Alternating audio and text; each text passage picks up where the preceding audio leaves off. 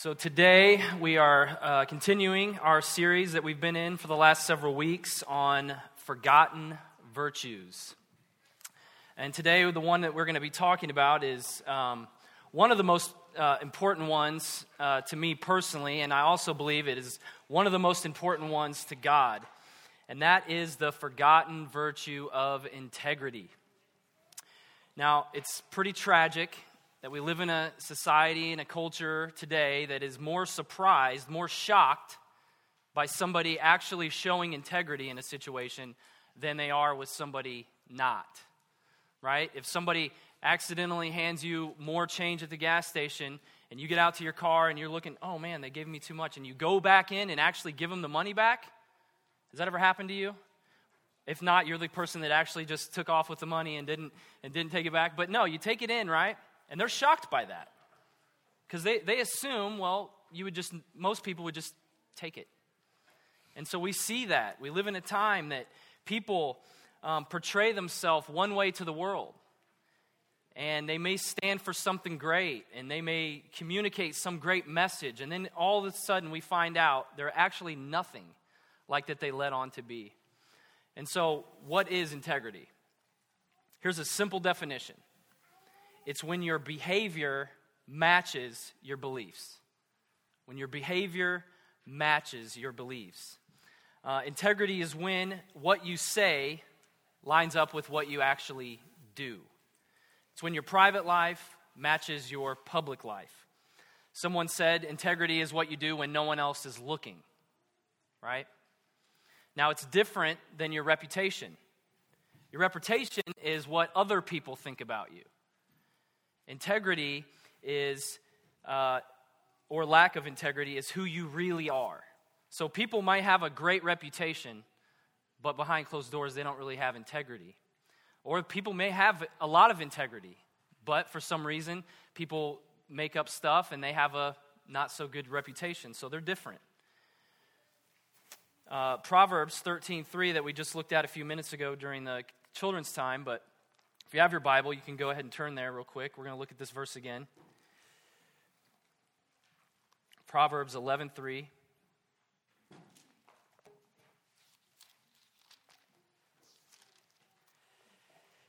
It says, The integrity of the upright will guide them, but the crookedness of the treacherous will destroy them. Integrity is going to guide the upright. But the transgressors, the, the, the crooked, the ones that are walking treacherous lives, are going to be destroyed. And wouldn't you say that today, so many segments of our society are being destroyed by the duplicity of leaders or organizations that claim one thing and yet do something else? It's tragic when more people are surprised by somebody actually having integrity than by the lack of it. One of my favorite characters in the Old Testament is a character named Samuel.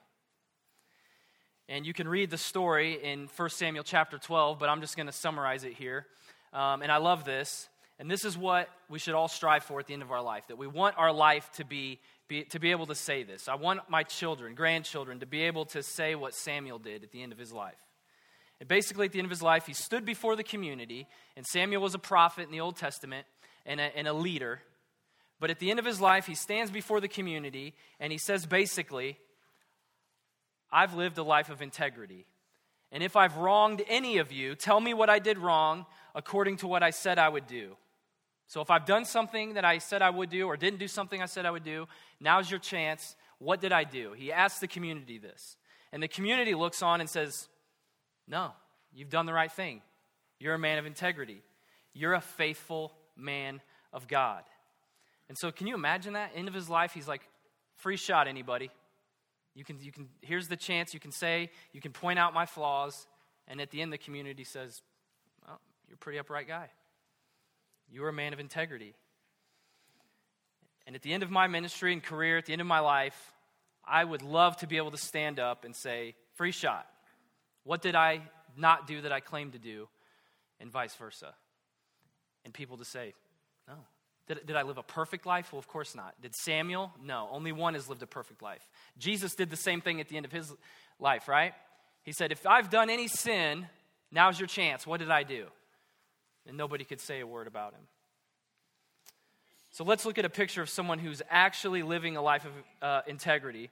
And it's in Psalm 15. This whole psalm is basically describing to us how we're supposed to live and, and what God's desire is for us uh, in regards to this virtue.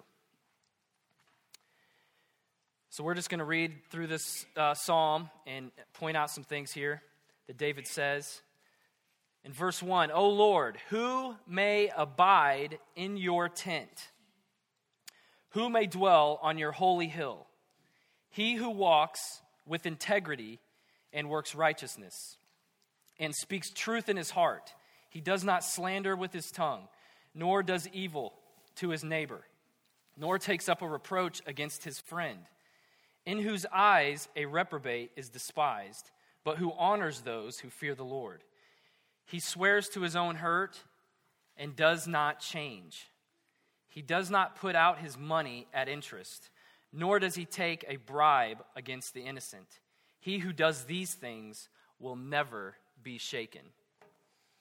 So, this is an incredible psalm. Uh, David asks the question at the beginning of this psalm.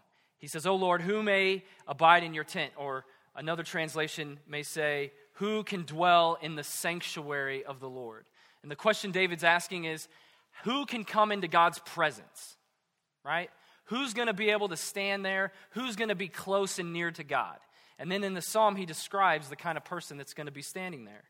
He who walks with integrity and works righteousness, who does not slander with his tongue, who's not taking a reproach against his friend, who honors those who fear the Lord.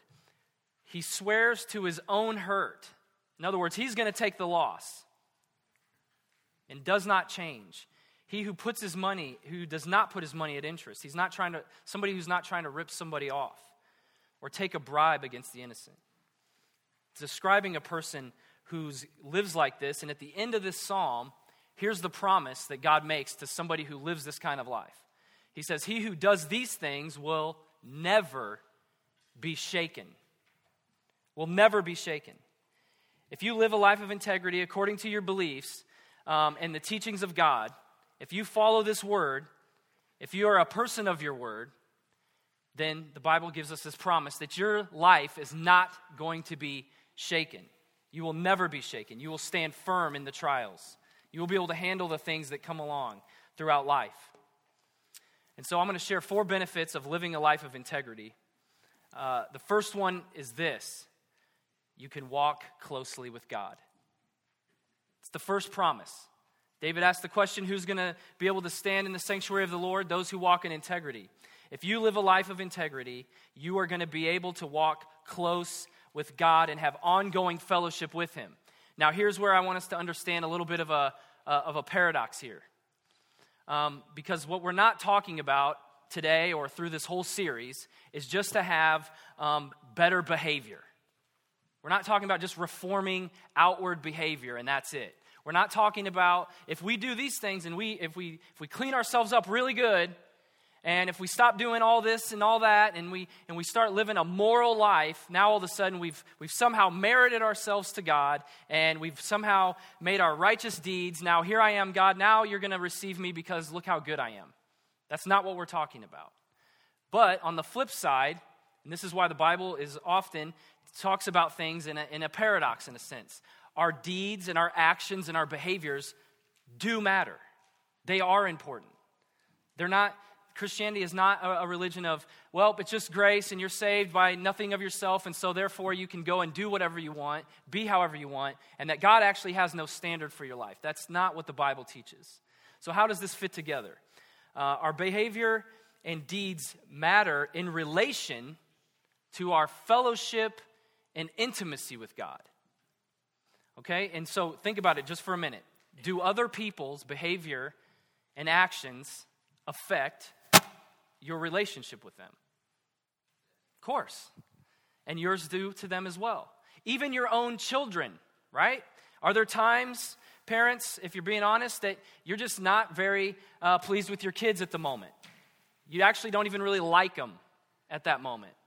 You're irritated and frustrated with them. That does not affect your love for them. It does not affect their worth. It doesn't affect their standing with, with you. They're still your child.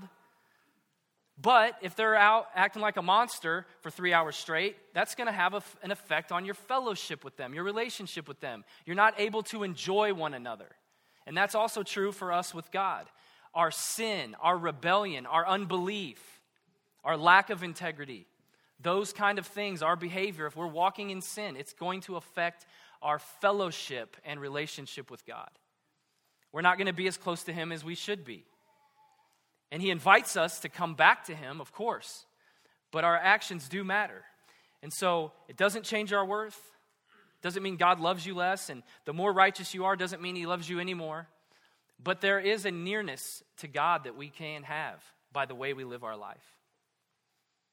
And God wants us to live a holy life of integrity for a lot of reasons. But one of the main reasons He wants us to live certain ways and He tells us to do certain things is it's actually for our benefit and also for the benefit of others.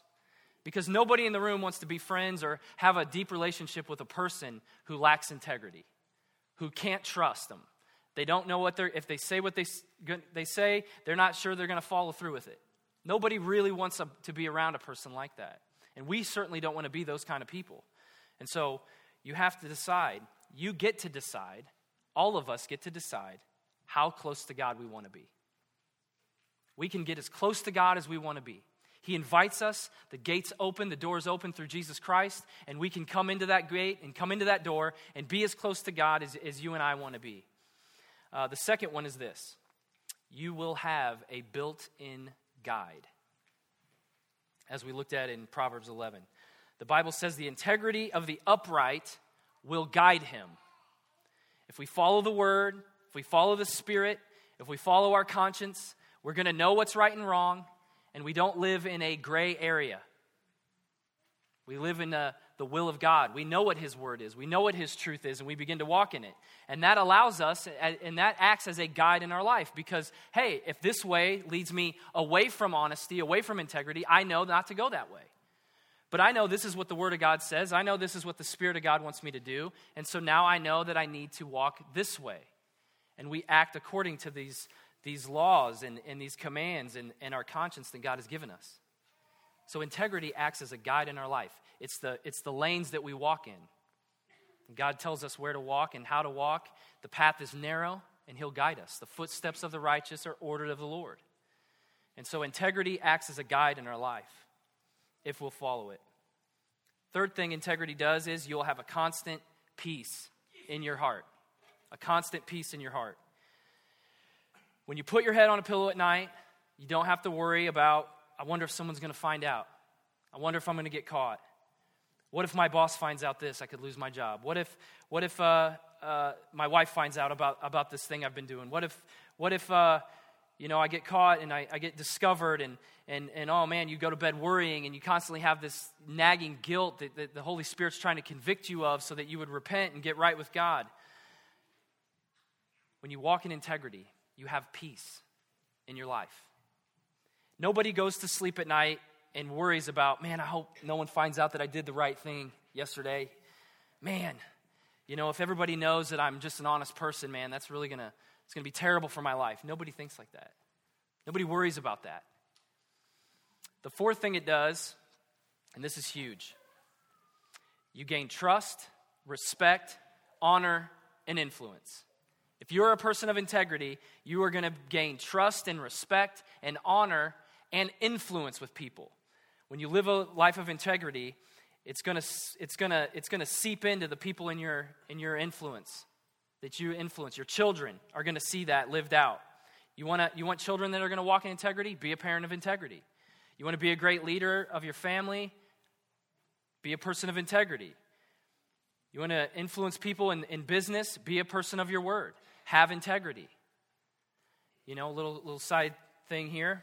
Um, many of you know uh, my friend Mike, he runs a business, and the name of that business is Integrity Fence.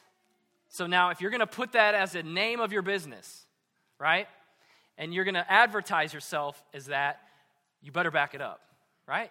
You better be able to deliver on that promise. And, you know, people make comments. I worked with Mike this last year and, and have done a lot of jobs with him. And people say, you know, integrity, uh, does that even exist today? Because, again, people are shocked by it. But I can tell you, man, Mike backs it up 100%.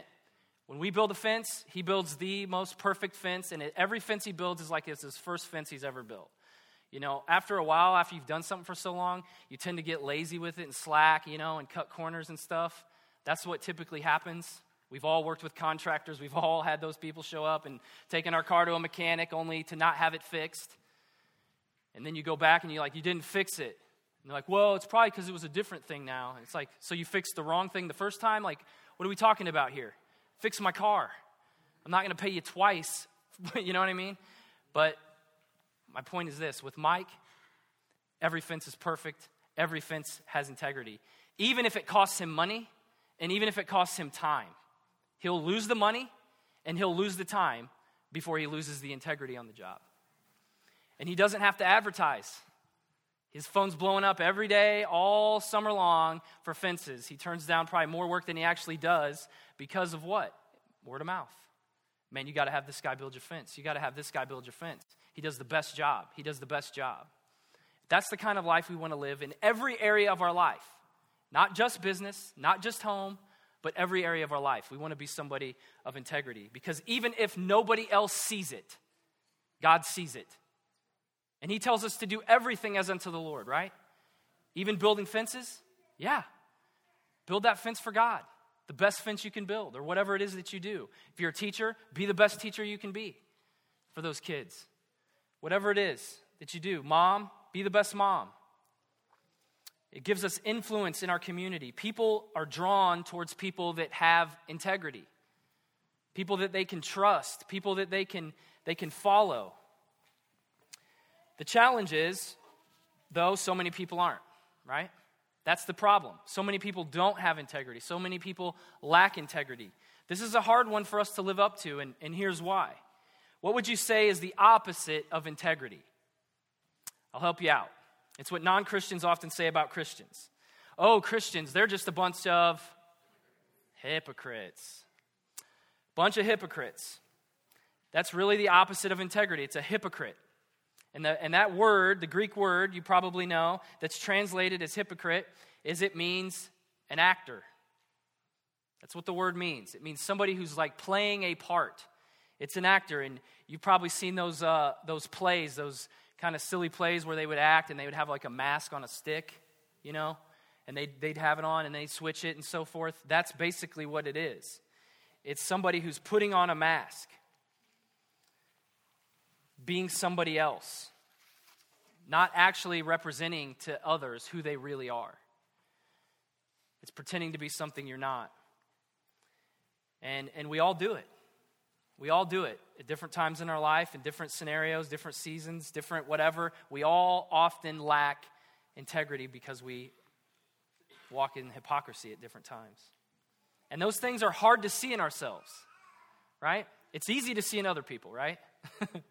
it's super easy to point out other people's hypocrisy or, or lack of integrity, but when it comes to us, sometimes we have blind spots to ourselves. Uh, here's an example of how Jesus tr- responded to people who lacked integrity. Matthew chapter 23, starting in verse 25. He says, Woe to you. Now, listen, when Jesus starts off with woe, you're in big trouble. All right? So if Jesus shows up at your house some night or comes to you in a dream and he starts off with woe, buckle up, you're in trouble. Okay? So it's not a good way to start the conversation. Jesus comes to them Woe to you, scribes and Pharisees, hypocrites! For you clean the outside of the cup and of the dish, but inside they are full of robbery and self indulgence, you blind Pharisee. First, clean the inside of the cup and the dish, so that the outside of it may become clean also. Woe to you, scribes and Pharisees, hypocrites, for you are like whitewashed tombs, which on the outside appear beautiful, but inside they are full of dead men's bones and all uncleanliness. So you too outwardly appear righteous to men, but inwardly you are full of hypocr- hypocrisy and lawlessness. Yeah, man. You're standing there taking that from Jesus. You're, you're one of the religious leaders of the time, supposedly the most righteous uh, people in the, in the religion of the day, in Judaism. These are the guys that memorize the first five books of the Bible word for word. They know the law. They, they're, the, they're the high society kind of people. And now Jesus comes along, and this is his message to them. And if you notice in the Gospels, what Jesus rebukes more than anything to his followers is unbelief, and what he rebukes those who are false is their hypocrisy. More than prostitution, more than adultery, more than theft, more than any other sin, those two sins are what makes Jesus the most upset unbelief and hypocrisy. And he doesn't hold, hold anything back here, he calls them out. He says, You're clean the outside of the cup, but inside it's filthy and it's dirty. You're playing an actor. Outwardly, you're righteous. Outwardly, you're in the streets saying your prayers to be seen of men and giving money in the, in the offering and wearing your outfits and doing your stuff. And you're, you're putting burdens on people that you yourselves aren't even living up to. He says that at another place in the, in the Gospels. He's saying, Look, you're putting, you're putting stuff on them that you aren't even living, living up to yourself. You're full of robbery and self indulgence. It's what they were doing. They were taking money at the temple, they were doing all these things. That's why Jesus is flipping the tables over. This makes God furious. He hates it. It's a big deal. But it's so easy to do, isn't it? I mean, being honest, it's easy to do this. It's easy just to put on the little mask and, and play the game when the inside of the cup is just so filthy before God. So I want you to think about this for a second. Let me ask you this, this question. And don't, you know, don't give your response, but just think about it in your mind and of, of what you believe. And I want you to I want you to look at what your life says. How would your actions, how would your behavior answer this question? What is your integrity worth? What is your integrity worth? And don't say, oh, yeah, it's worth everything. It's worth everything to me. It's, it's the most important thing. I mean, but how would your actions, your behavior, answer that question? What's it really worth? For example, let's say you lie on a resume. You go in, new job, you, you hate your current job, you got an opportunity for a new one, you're filling out the resume, and then there's a question that comes up and you, and you lie on that resume to get that job. That's what your integrity is worth. Your integrity is worth getting a better job. Unfortunately, because of my past, every time I have to fill out an application, there's that one question that I hate Have you ever been arrested before?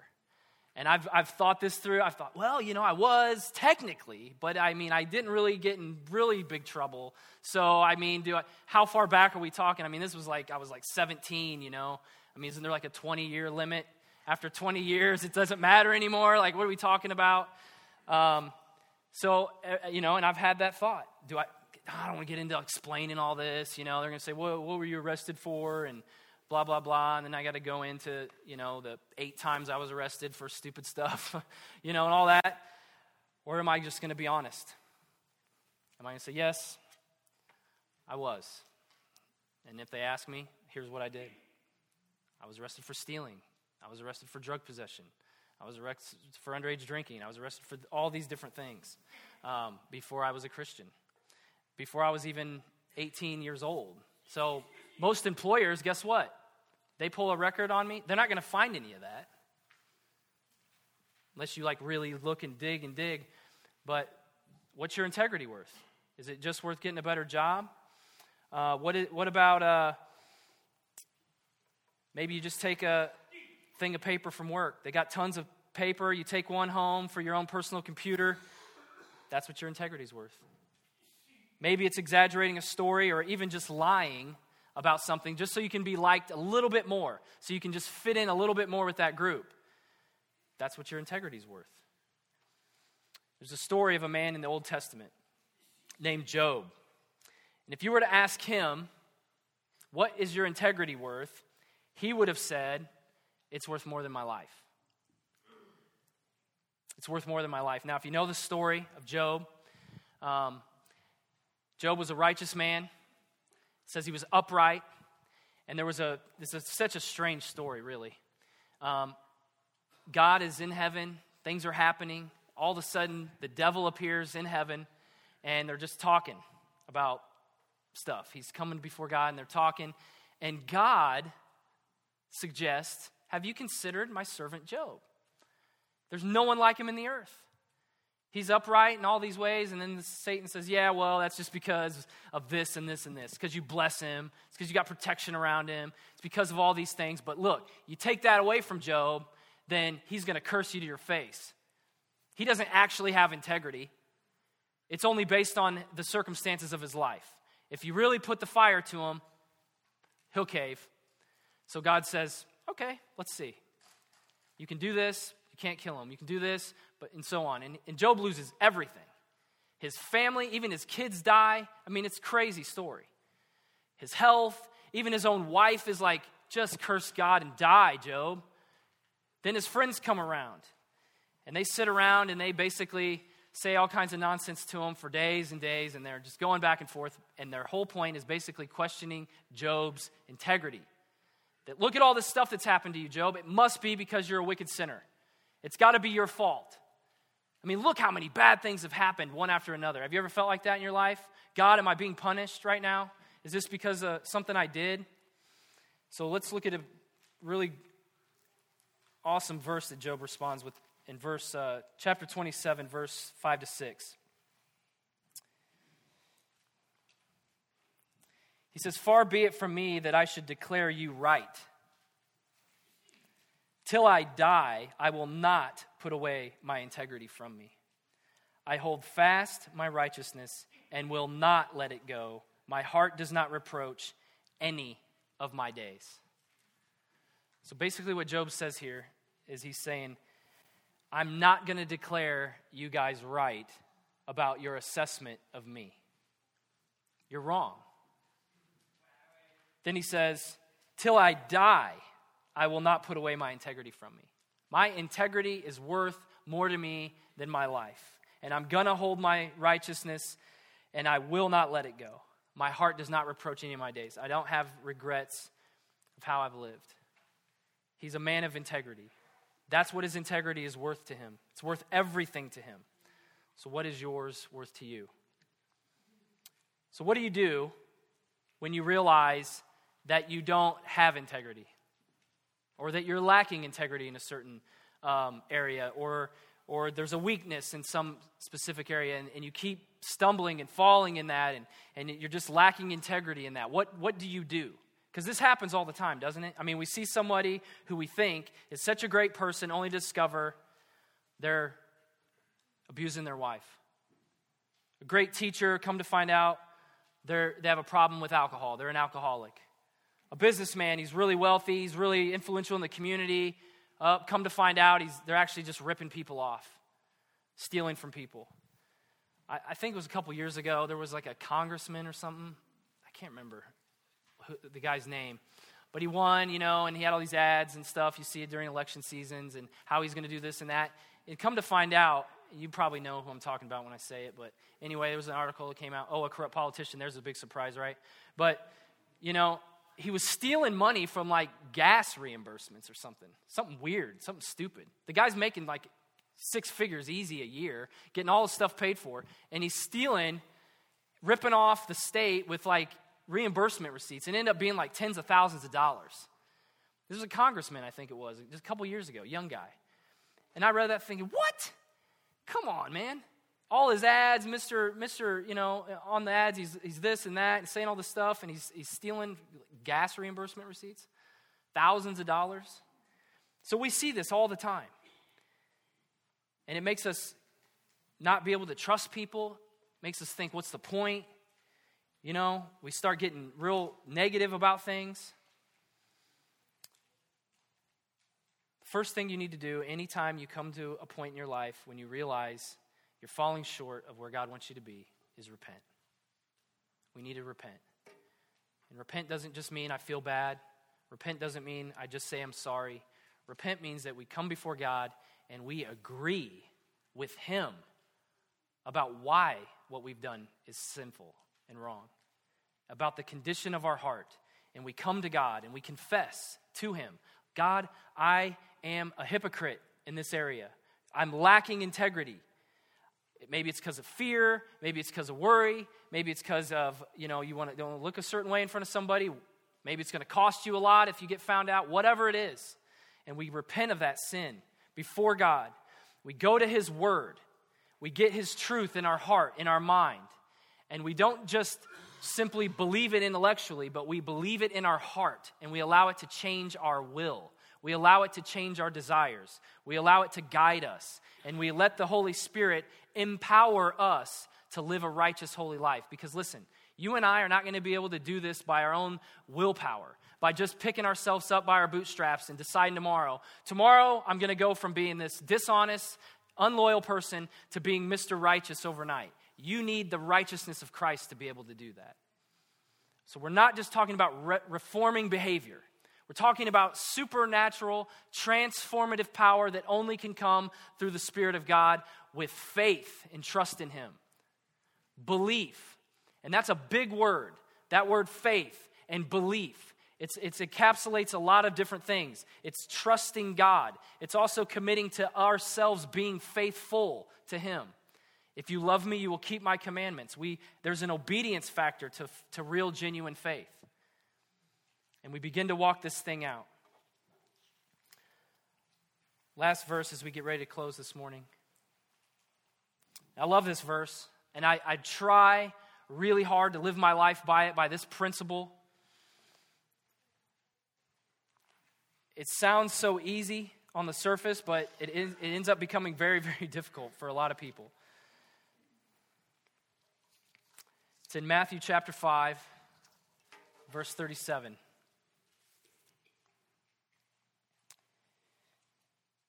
If we can begin to start with just this principle alone and begin to let this really guide our life, it'll help us tremendously be able to live a life of more integrity in other areas. Jesus says this, but let your statement be yes, yes or no, no. Anything beyond these is of evil. Any statement, let your word be yes or no. That's hard. Seems really simple, doesn't it? I, you read, you, oh, psh, check, I got that one whooped. Do you? Really? Honestly? Think about it for a minute.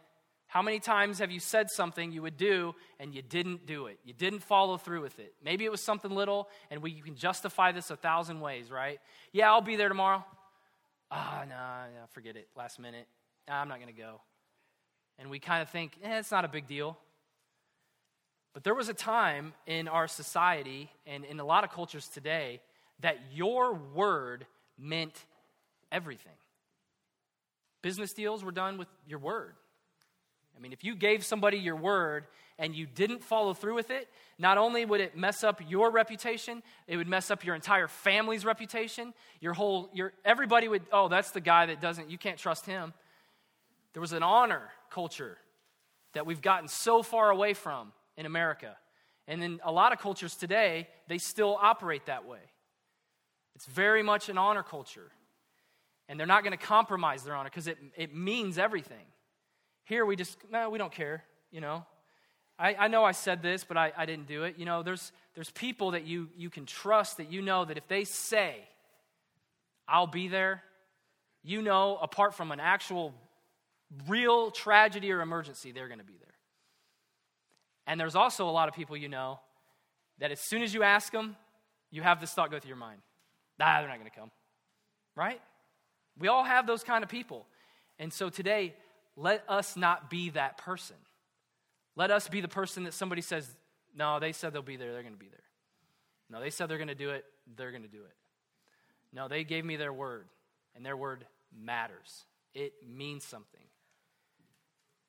If we would all begin to do that in every area of our life that we possibly could, um, man, we would, we would impact so many people. People would, people would be surprised. People are shocked by integrity today. Now, listen, this is way more than just having good behavior and nice virtues.